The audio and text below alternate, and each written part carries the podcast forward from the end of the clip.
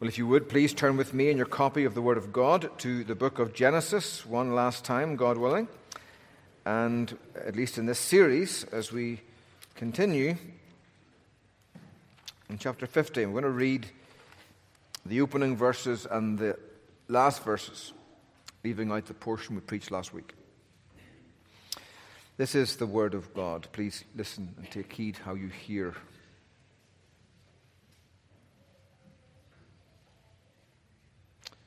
Let's actually begin in 49:33. When Jacob had finished commanding his sons, he drew up his feet into the bed and breathed his last and was gathered to his people. Then Joseph fell on his father's face and wept over him and kissed him. And Joseph commanded his servants, the physicians, to embalm his father. So the physicians embalmed Israel. Forty days were required for it. That is how many are required for embalming. And the Egyptians wept for him 70 days. And when the days of weeping for him were past, Joseph spoke to the household of Pharaoh, saying, If now I have found favor in your eyes, please speak in the ears of Pharaoh, saying, My father has made me swear, saying, I am about to die in my tomb, that I hewed out for myself in the land of Canaan. There you shall bury me.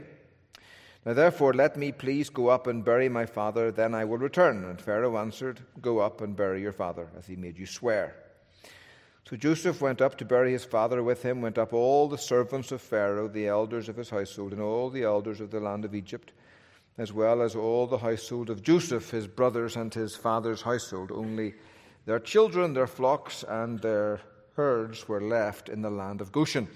And there went up with him both chariots and horsemen. It was a very great company. When they came to the threshing floor of Atad, which is beyond the Jordan, they lamented there with a very great and grievous lamentation. And he made a mourning for his father seven days. When the inhabitants of the land, the Canaanites, saw the mourning on the threshing floor of Atad, they said, This is a grievous mourning by the Egyptians. Therefore, the place was named Abel Mitzrayim, it's beyond the Jordan.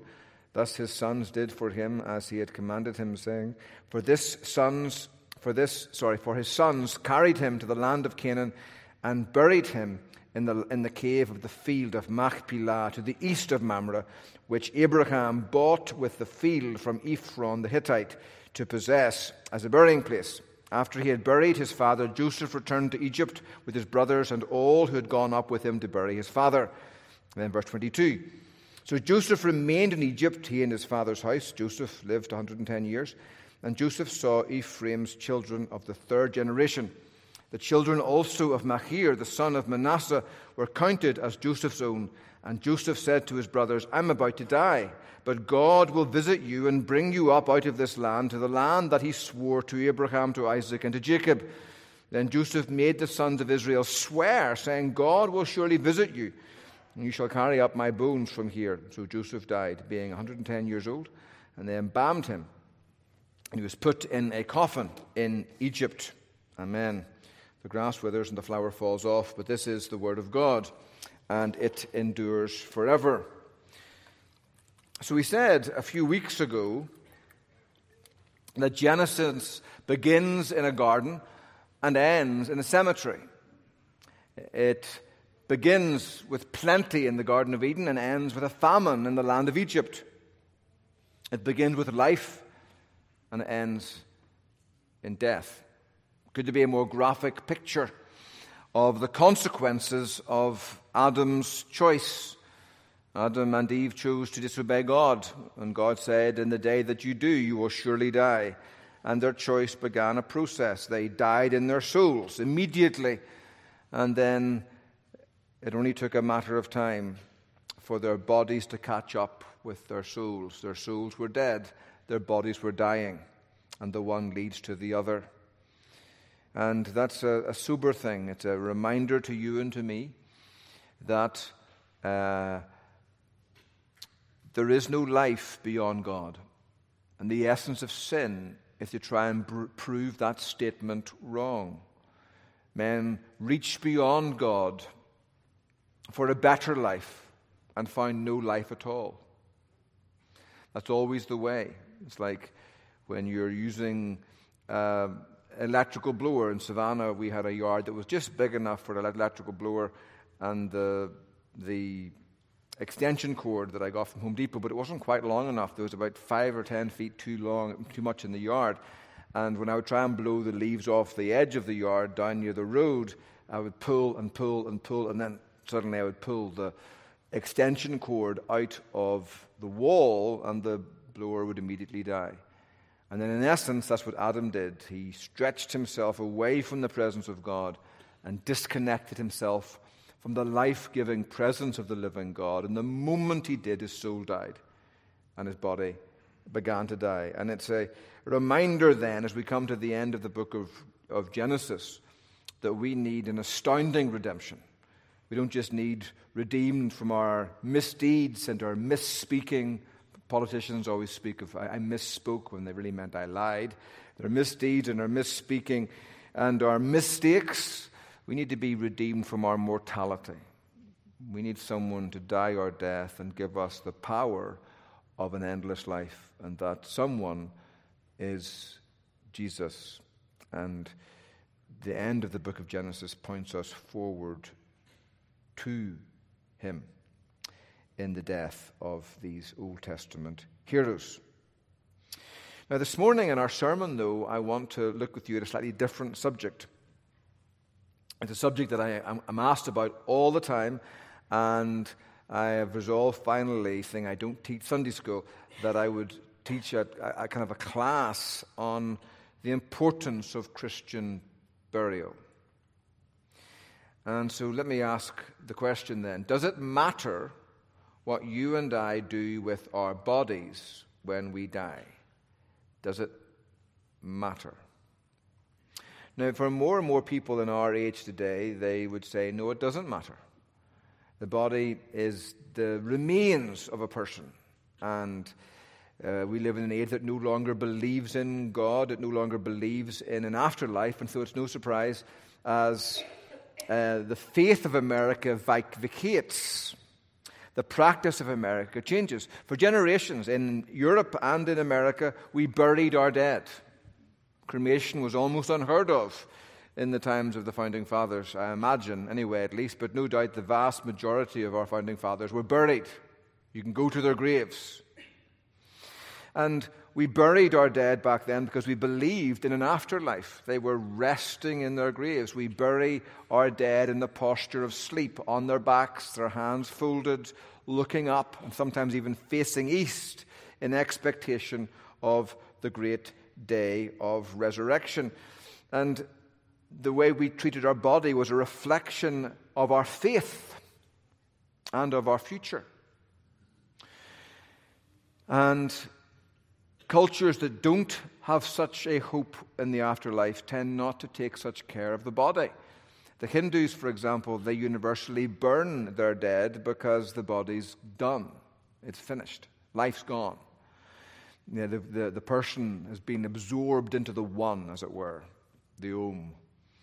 Uh, the Greeks also, many of the ancient Greeks were Gnostics. They believed in the, the power of the mind and the importance of the mind, and what you do in your body doesn't matter. And that often led to asceticism and harsh treatment of the body, because it's, it, the, the real life is found in your soul. And that idea persisted in the church, where people thought what really matters is the soul, so monks would kind of wear itchy, scratchy habits and so forth. And severe treatment of the body so that they could focus on spiritual things like praying and so forth. And the Greeks went that way. They also went the other way where they gave into license the body's trash, doesn't matter how you live in it, you just, you know, you can do whatever you want. And so it's kind of almost funny. Some of the Greeks would say, you know, you shouldn't have sex with your wife because that's too carnal. And then they also would say, though, but you can't have sex with a prostitute because your body's trash. It kind of was a bizarre lie of Satan. But the soul is what really matters, they would say, and had this, this saying, soma sema. Soma is body, sema is tomb. The body is a tomb, and death is escaping the tomb. You want to get rid of the body and get away from the body. That's, that's how you get to real life, into the spiritual afterlife. And so there's no surprise that cultures that have that dismal view of the body have a pretty dismal view of the corpse, and they don't take much care of it. And it's no surprise then, as America has lost its faith, that they lose any reverence for the body.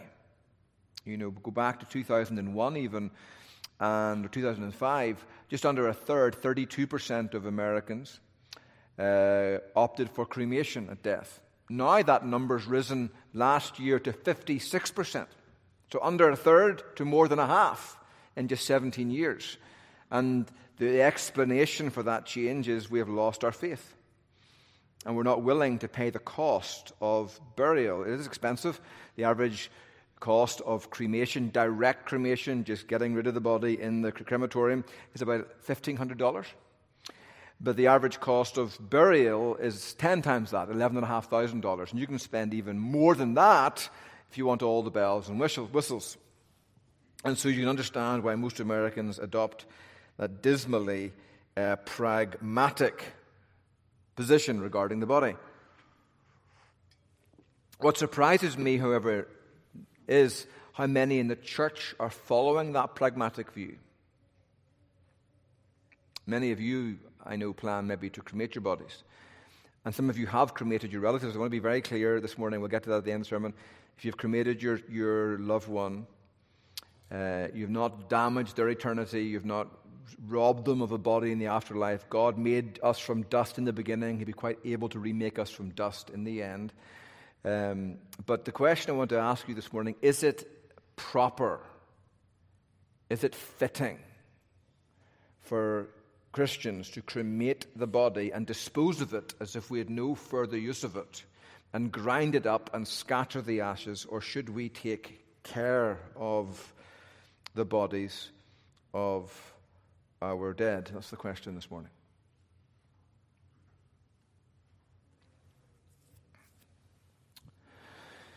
And let's begin by looking at the patriarchs here.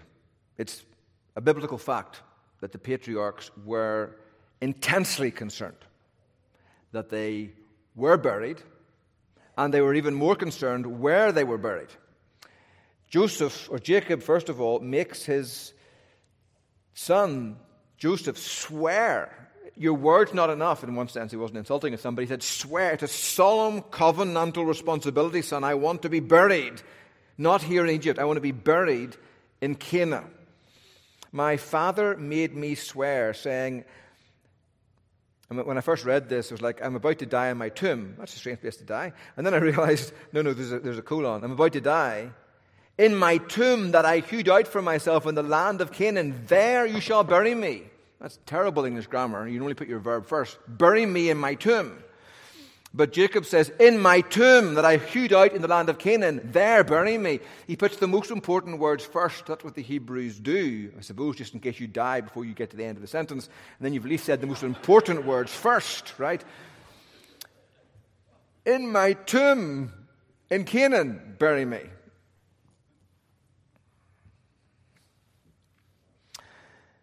And Joseph emphasizes that to Pharaoh. God made me swear. And Pharaoh says, Go up and bury your father as he made you swear.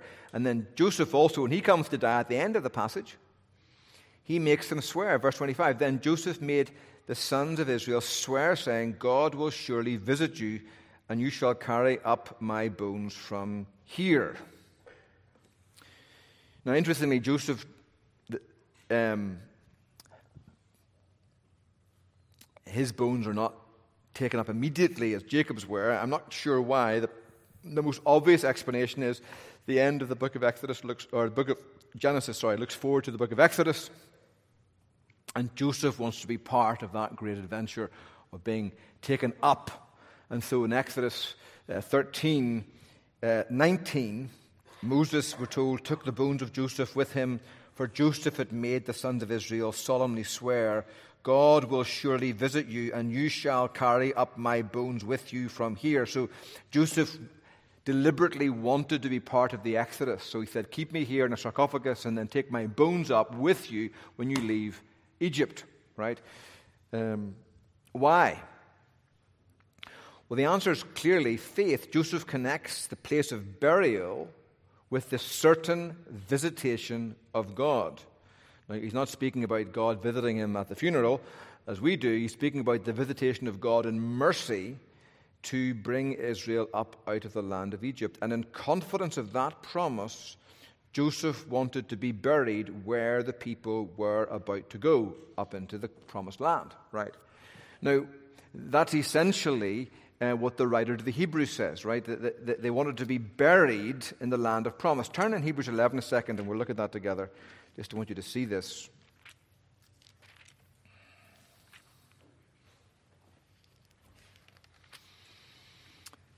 Hebrews 11 13.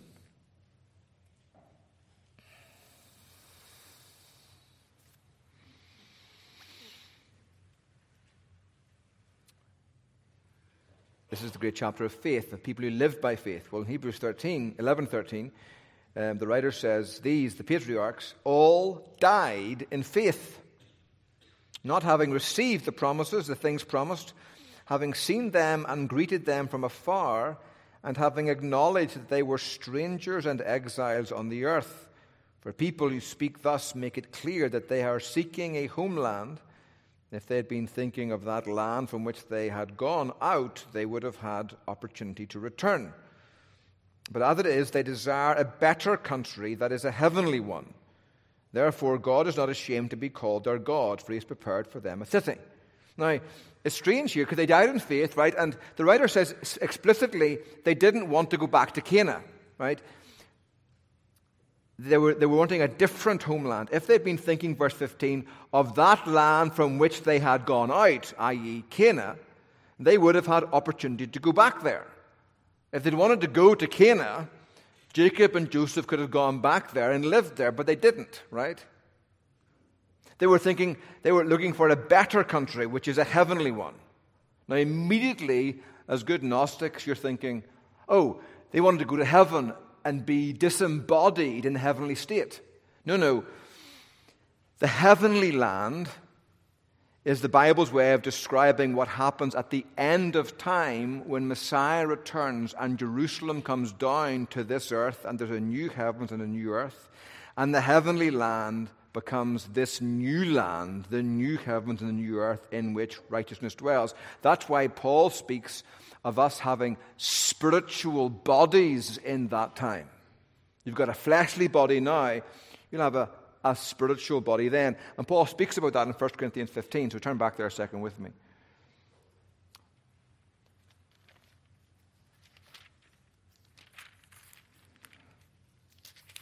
Pick up the reading in um, verse 35.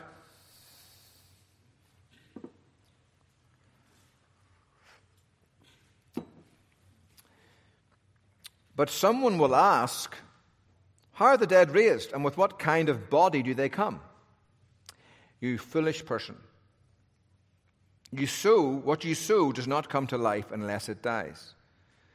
And what you sow is not the body that is to be, but a bare kernel, perhaps of wheat or of some other grain. But God gives it a body as He has chosen, and to each kind of seed its own body. So Paul is using the illustration of when you die, you're planting a seed that will germinate and grow forever. It's a beautiful picture. Another reason why we bury our dead in the ground, right? If you burn your seed, you know, as Spurgeon said about sermons, the danger of overstudying a sermon. He who, he who plants boiled potatoes ought not to expect much of a harvest. God love Spurgeon. Well, you don't burn your seed, you bury it in the ground. It grows. But God gives to each body as He has chosen. This is the, the plant growing. And to each kind of seed its own body, for not all flesh is the same. But there's one kind for humans, another for animals, another for birds, another for fish. There are heavenly bodies and earthly bodies. But the glory of the heavenly is of one kind, and the glory of the earthly is of another. There is one glory of the sun, another glory of the moon, and another glory of the stars, for stars differ from star in glory. So it is with the resurrection of the dead. What is sown imperishable, what is sown, sorry, is perishable. What is raised is imperishable. It is sown in dishonor. It is raised in glory. It is sown in weakness. It is raised in power. It is sown a natural body. It is raised a spiritual body. If there is a natural body, there is also a spiritual body. Thus it is written the first man, Adam, became a living being, the last Adam became a life giving spirit. But it's not the spiritual that is first, but the natural, and then the spiritual. The first man was from the earth, a man of dust. The second man is from heaven. As was the man of dust, so also are those who are of the dust, and as is the man of heaven, so also are those who are from heaven. Just as we have borne the image of the man of dust, we shall also bear the image of the man of heaven. So you now are bearing the image of Adam, the man of dust, and you're dying and returning to the dust. But if you're in Christ, when Christ returns, you will bear the image of the heavenly man, not the dusty man. But that heavenly man, that spiritual body, will be a body living on the earth, the new heavens and the new earth in which righteousness dwells. And so the writer to the Hebrews is saying, Abraham, Isaac, and Jacob did not really want to go back to Canaan. Ultimately, they wanted to go to heaven on earth when the new Jerusalem comes down to earth and abides here at the coming of Messiah.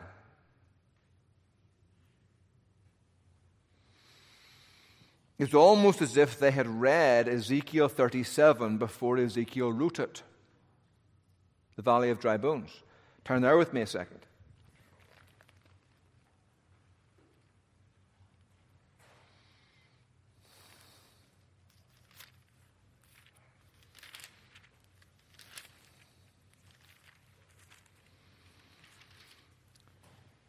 The hand of the Lord was upon me and he brought me out in the spirit of the Lord and set me down in the middle of the valley, and it was full of bones. And he led them, he led me around among them. And behold, there were very many on the surface of the valley, and behold, they were very dry. And he said to me, Son of man, can these bones live? And I answered, O Lord God, you know. Then he said to me, Prophesy over these bones, and say to them, O dry bones, hear the word of the Lord.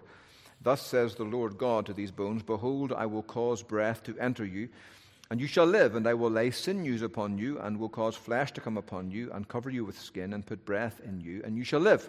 And you shall know that I am the Lord. So I prophesied, as I was commanded. And as I prophesied, there was a sound, and behold, a rattling, and the bones came together, bone to its bone. And I looked, and behold, there were sinews on them, and flesh had come upon them, and sin had covered them, but there was no breath in them. And he said to me, Prophesy to the breath, prophesy, Son of Man, and say to the breath, Thus says the Lord God, Come from the four winds, O breath, and breathe on these slain that they may live. So I prophesied as he commanded me, and the breath came into them, and they lived and stood on their feet, an exceedingly great army. Then he said to me, Son of man, these bones are the whole house of Israel.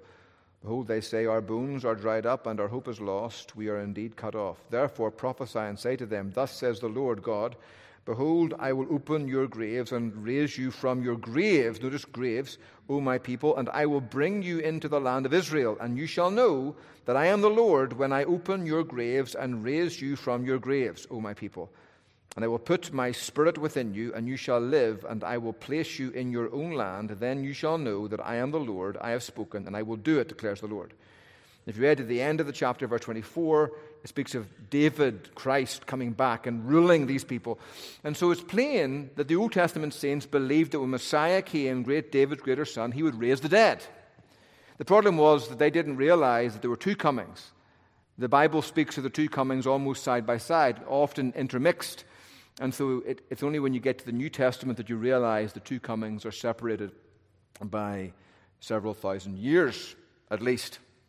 Right. But that's the, that was the hope of these Israelites. It wasn't that they would live in Israel again. They would live in the new Israel again, the, the new Narnia that, that uh, Lewis told so beautifully at the end of the last battle. So they were longing for a heavenly country in which they could live in their heavenly spiritual bodies that Messiah would give them when they came back. And because they believed that promise of the graves opening, they put themselves in their graves. They cared how they treated the body. So the patriarchs showed great concern for the body. Then, all through the Old Testament, every other saint including David, they were all buried who had the chance to be buried, at least anyway. They were buried. It was a great shame to be left for, to the open, to the carrion birds to come and carry you off piece by piece and bone by bone. Uh, climactically, when you get to the New Testament, though, we see the Father, so the patriarchs took very great care of their bodies, and as did all the Old Testament saints. Then the New Testament, Jesus, the Father, took very great care of his Son's body. Turn with me in John 19 a second. Why were Christ's bones not broken? John tells us. There was a, an immediate reason tumbling about the tiny minds of the Roman soldiers, but there was a deeper reason.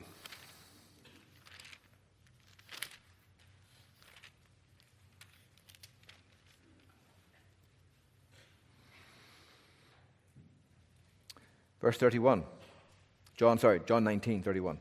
Since it was the day of preparation, and so that the bodies would not remain on the cross on the Sabbath, for the Sabbath was a high day, that Sabbath, the Jews asked Pilate that their legs might be broken and that they might be taken away, because you can't breathe on a cross unless you use your legs to lift yourself up. And so they would, if you were taking too long to die, they would kind of help you along by breaking your legs.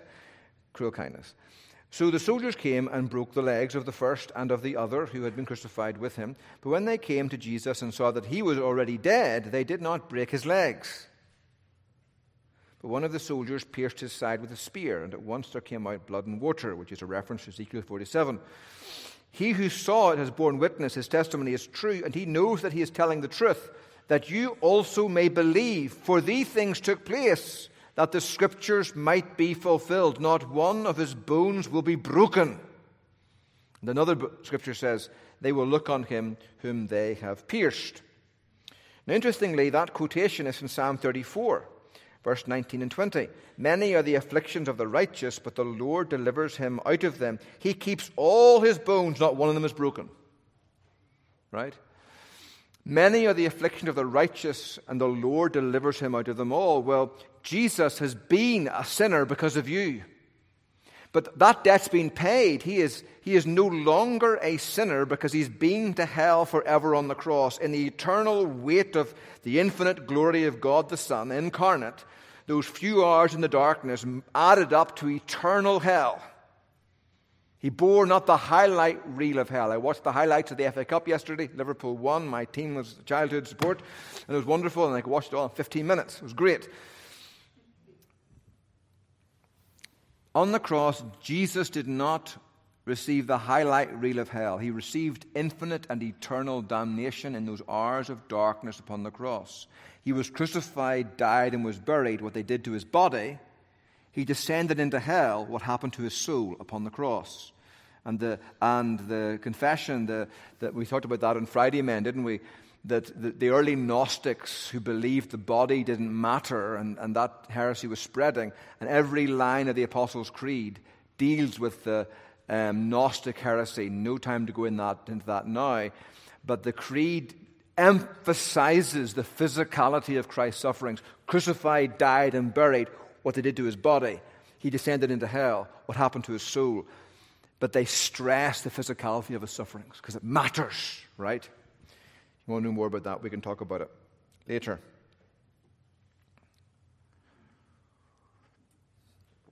But once, you, once your sins had been paid for, once um, all of the promises regarding the piercing of Christ had been fulfilled, God says no more. It would be, the world would be a vast hell of uncertainty if the wrath of God could fall on a place where it was not deserved. And the wrath of God fell upon Christ upon the cross because he deserved it because of you. But once he had paid for your sins, he no longer deserved even the slightest stroke of a man's hair or hand. And so God forbade those Roman soldiers to break his legs. They didn't know that, but God knew it because Christ, it would have been unlawful for God to allow this righteous man to suffer one more stroke than all your sins deserved. And because it was finished, God said, No more. You will not touch my boy any more with violence because violence is no longer called for. It's a beautiful picture of the receipt of your redemption. Not one more stroke was needed because not one more stroke was deserved. He paid it all upon the cross.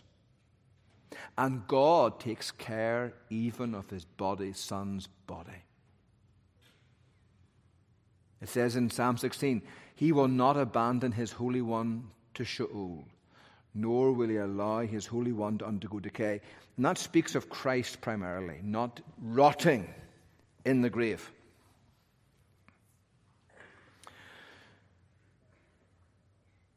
Here's the beautiful thing, though it mattered that Christ was buried.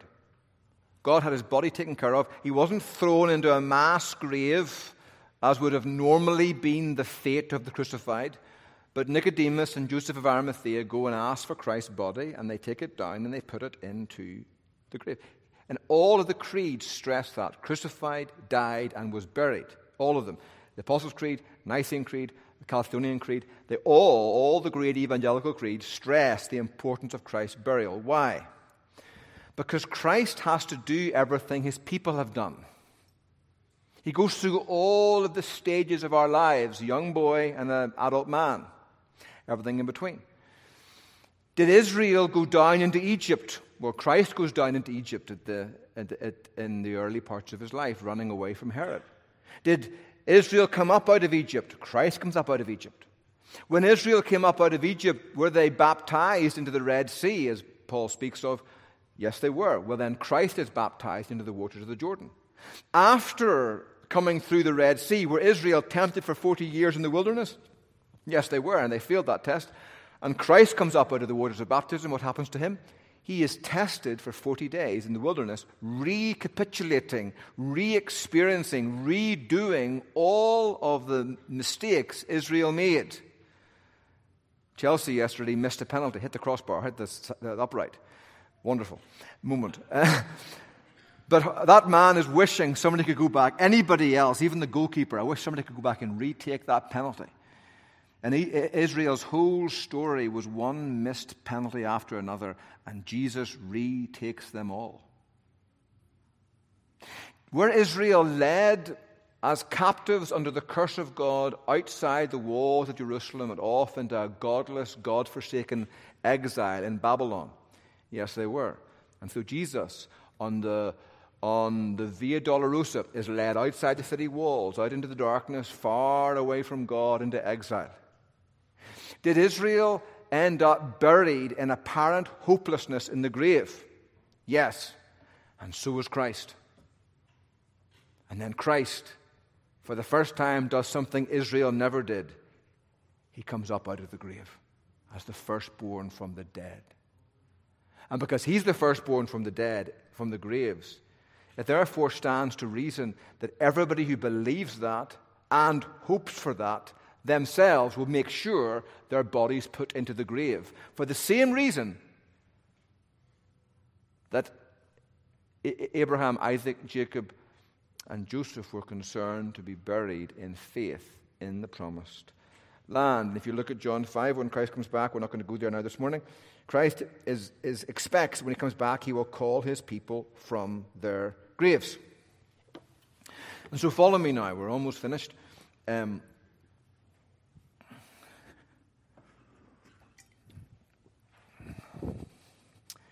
um, the, the Pharisees, or the, sorry, the fathers, took great care of their bodies. The Father took great care of Christ's body.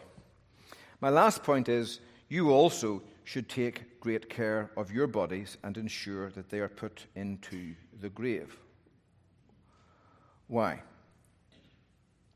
Well, because Jesus died for you, not just for your soul, but for your body. And your body now is the temple of the Holy Spirit. That's why you feed it healthily, or you ought to.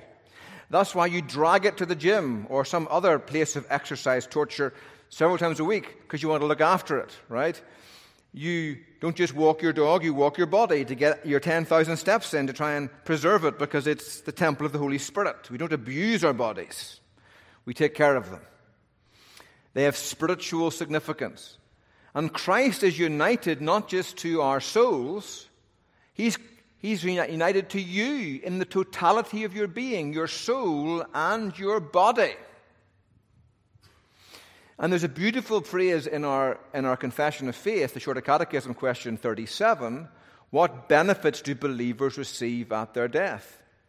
The, the souls of believers are at their death made perfect in holiness and do immediately pass into glory. But their bodies, or while their bodies, being still united to Christ, do rest in their graves until the resurrection.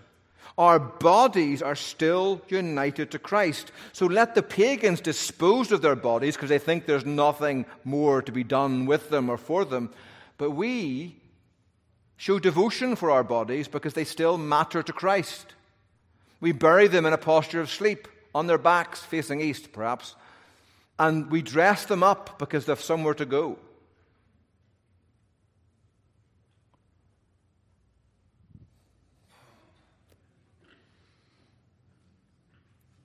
That's why Jesus speaks of the death of his people as sleeping. Sleeping. Jairus' daughter, don't be weeping for her. She's asleep. She's not dead. Amazing providence this morning, totally unplanned. John 11, we read that this morning. Jesus said of Lazarus, he's dead, but he's asleep. And so we don't grind up our dead bodies for the same reason you don't grind up your children when they're sleeping, because they're not, they're sleeping, right?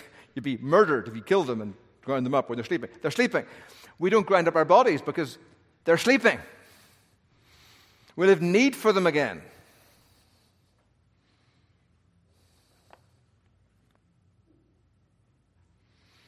And so, what we do with our bodies is highly symbolic of our faith and of our future. Now, I know what some of you are thinking. As quintessential Americans, pragmatic, you know, bottom line, you're thinking $11,500 is an awful lot for a picture. True. But some pictures are worth the cost. We're making a statement. We're planting a seed that will grow forever. This body matters. I think there's tremendous pastoral significance as well. That we can go to the graveyard and look at the grave of mum and dad and husband and wife and brother and sister and son and daughter, God forbid. But we go to the, the graves of our loved ones and, and their bodies there. There's, there's something tangible in the ground because something tangible is going to come out of the ground. And tangibilities matter to our physicality. It's why God doesn't just give us words, He gives us a picture, a little piece of bread and a little cup of wine to hold on to.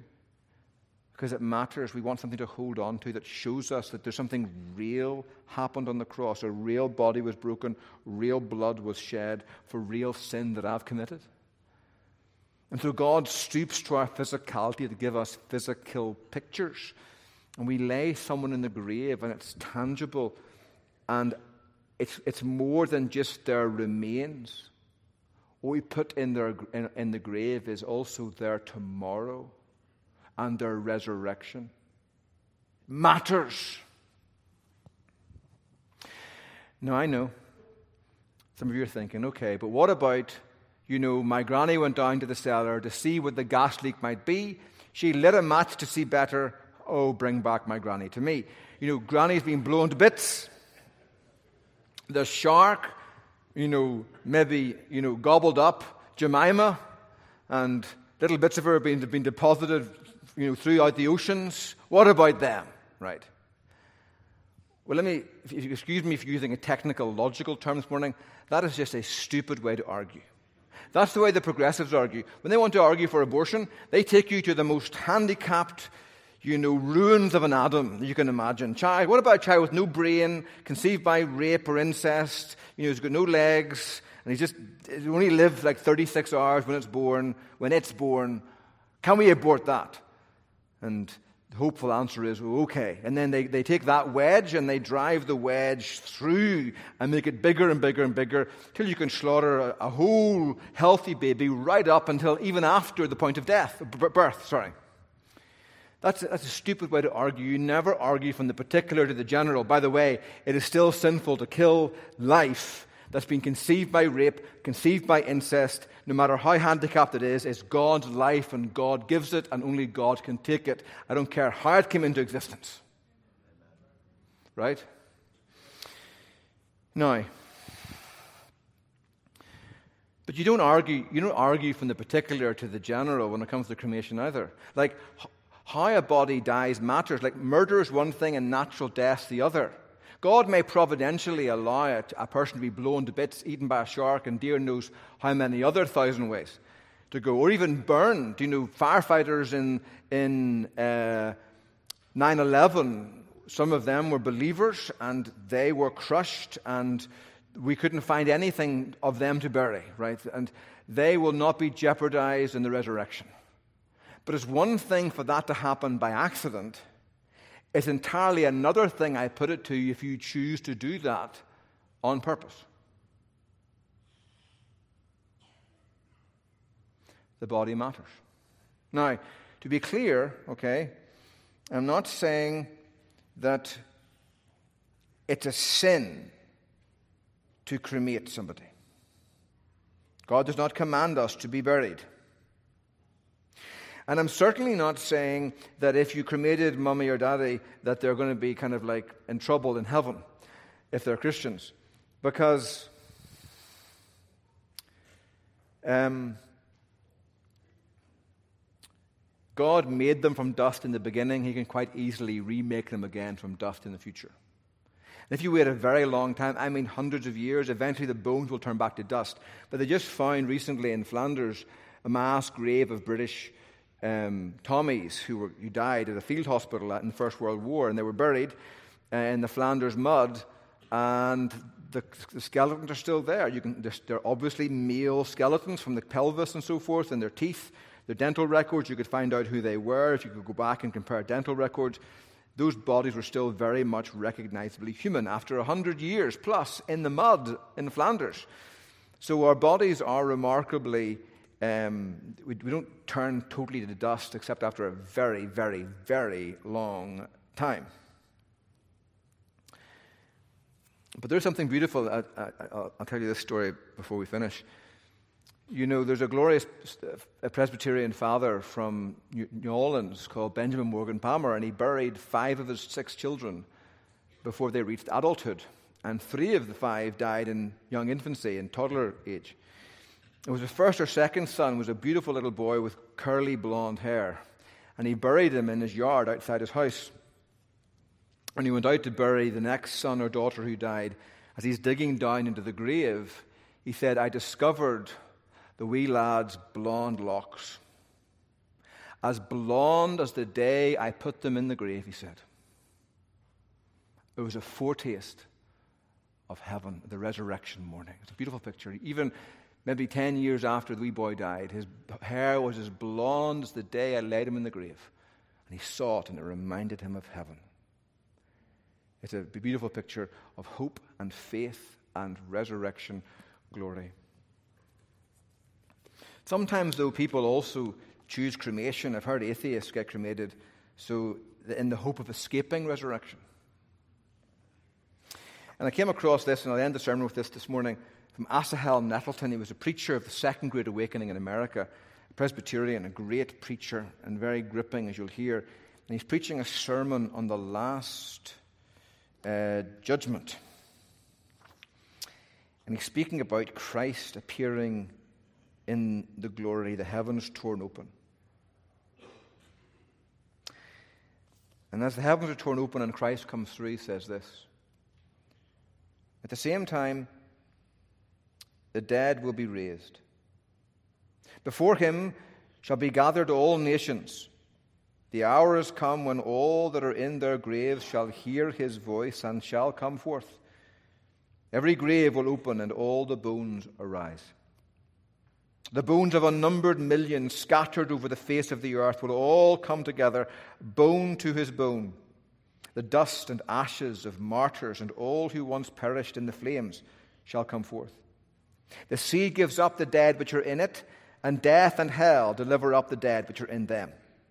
The elements shall be made to deliver up every particle of human dust. The whole creation groaneth and travaileth in pain together, but it shall now be delivered from its long bondage of human corruption.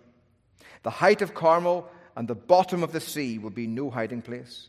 The earth, the air, and sea shall all deliver up their dead. The dead, small and great, shall hear his voice and come forth.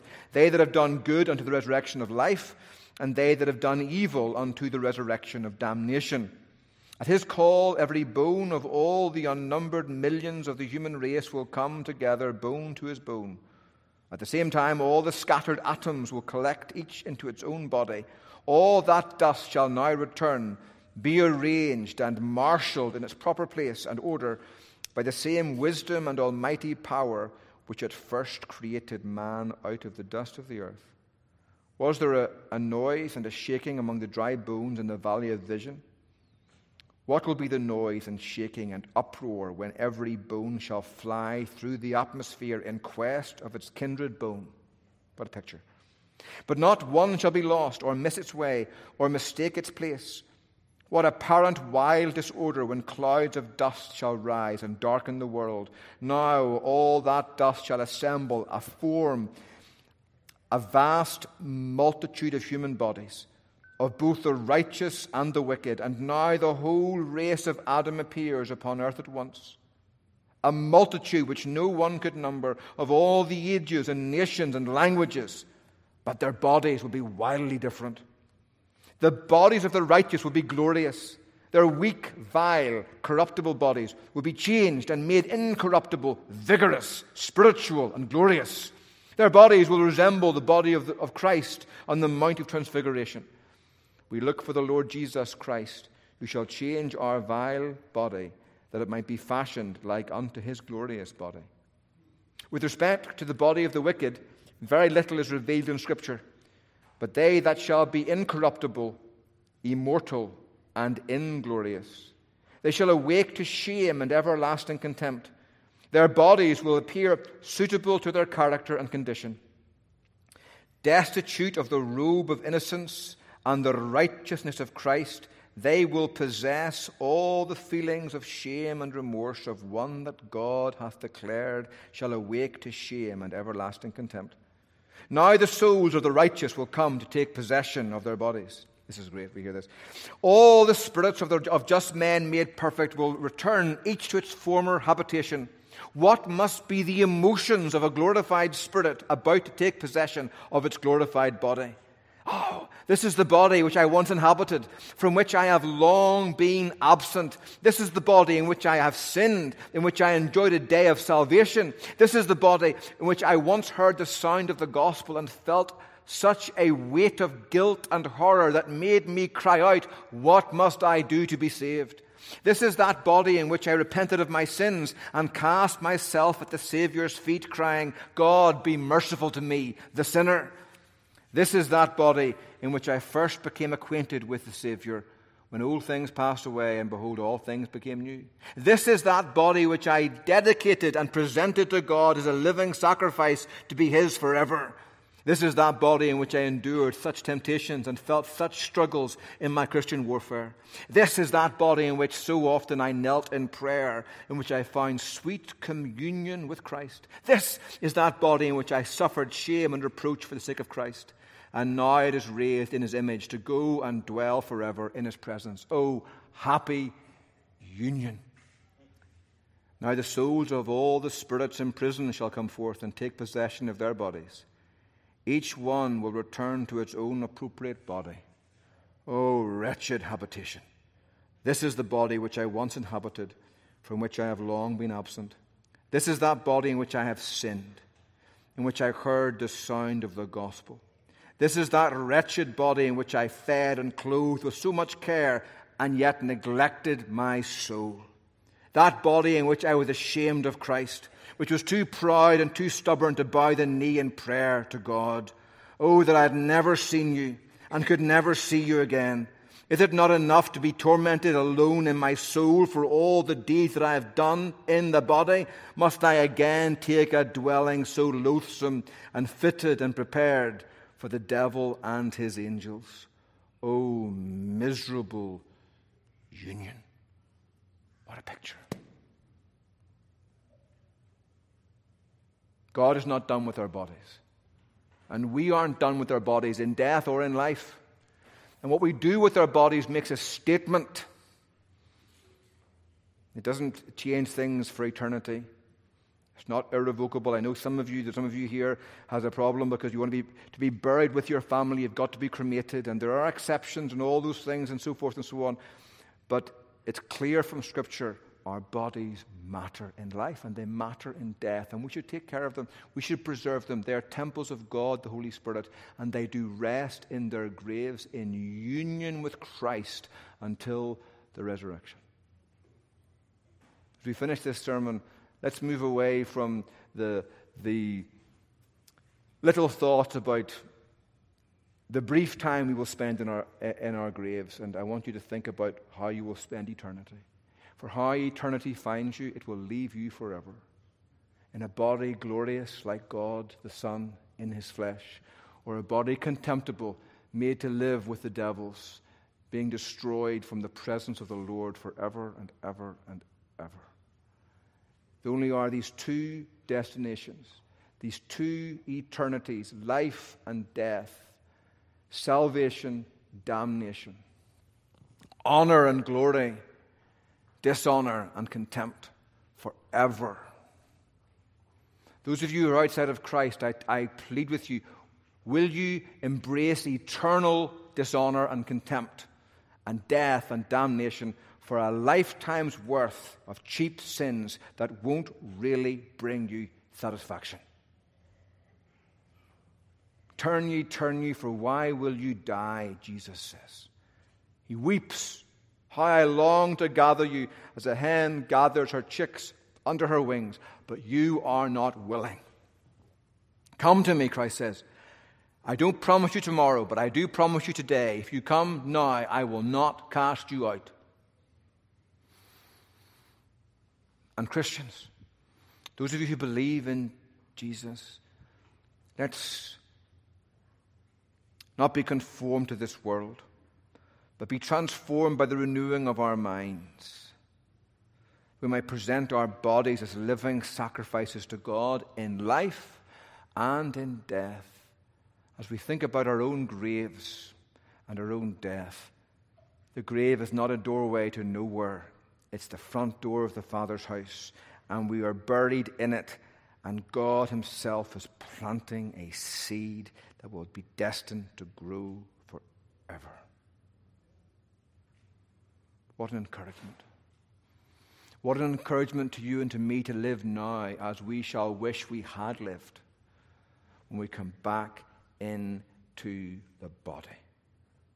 Men and women, our bodies are not for fornication. They're not for pornography. They're not for anger and violence and malice and rage. They're not for alcoholism. They're not for um, overindulgence in food and other things of this world. Our bodies are for the Lord. Let us use them as that for His glory. They're destined to live forever. They're temples of God, the Holy Spirit. Let us, let us make them as fit as possible, as strong as possible, as healthy as possible, that we might be able to serve Christ as long as possible with clarity in our minds and alacrity in our limbs, that we might give our best to God. Amen. Let's pray together. Father, in heaven, we thank you, Lord, for your word, for your truth, for its power. We pray this morning, O oh Lord, that you would draw near to us and help us, Lord, to live carefully by faith. For as R.C. Sproul once said, right now counts forever. We offer these prayers in Jesus' name. Amen.